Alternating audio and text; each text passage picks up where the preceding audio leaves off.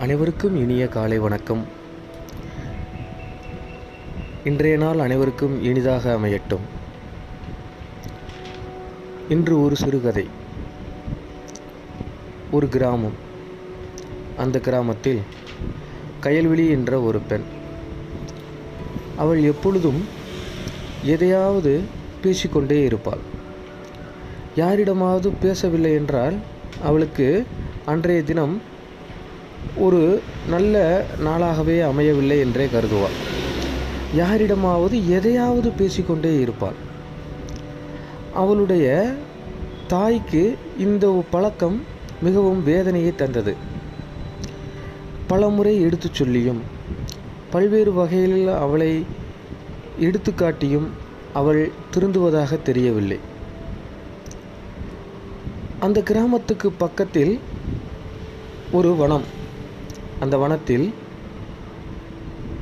புத்தபிரான் அவர்கள் வந்து தங்கியிருப்பதாக கேள்விப்பட்ட அவளுடைய தாய் இவளை அழைத்து கொண்டு புத்தரிடம் சென்று இவளுடைய குறையை கூறுகிறாள். கூறியவுடன்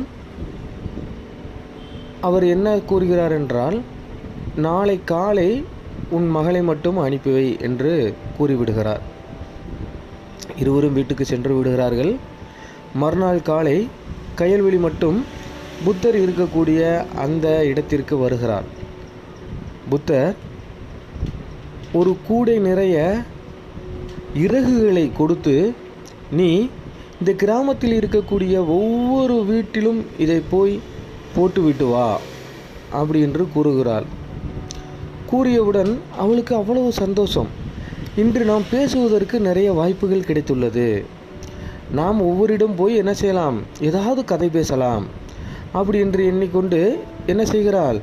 இறகு கூடையை தூக்கி கொண்டு ஒவ்வொரு கிராமத்தின் ஒவ்வொரு வீடாக சென்று உட்கார்ந்து பேசி அங்கே வந்து அந்த இறகுகளை போட்டுவிட்டு வருகிறாள்.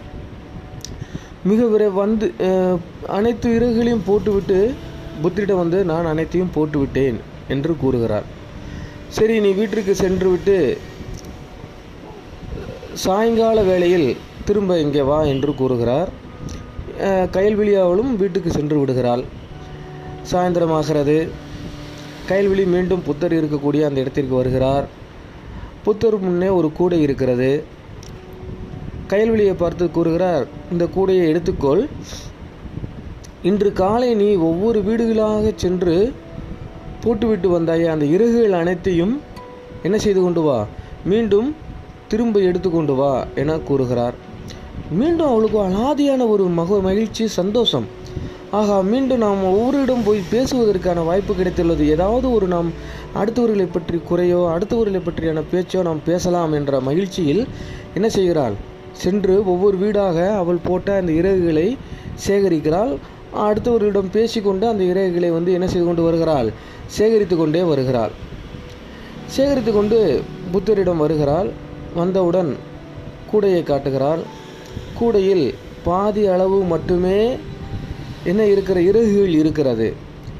புத்தர் கூறுகிறார் காலையில் உன்னிடம் கூடையில் கொடுத்த இறகுகளினுடைய அளவு என்ன? கூடை முழுவதுமாக இருந்தது இப்பொழுது? அப்படி என்று கேட்கிறார். கேட்டவுடன் பாதியாக குறைந்திருக்கிறது. காரணம் என்ன? அவை வீணானவை. அவை என்ன ஆகிவிட்டது விரயமாக போய்விட்டது. அப்படி என்று சொல்லிவிட்டு அவளுக்கு சில அறிவுரைகளை கூறுகிறாள். நாம் பேசுகிற வார்த்தைகளுமே தேவையற்ற வார்த்தைகளை பேசுகிற பொழுது அவை வீணாகி விடுகிறது. தேவையான நேரத்தில் தேவையானதை மட்டும் பேச வேண்டும் என்ற அறிவுரையை கூறி அவருக்கு ஒரு ஒரு உன்னதமான ஒரு புத்தியை கூறி அனுப்பிவிடுகிறார்.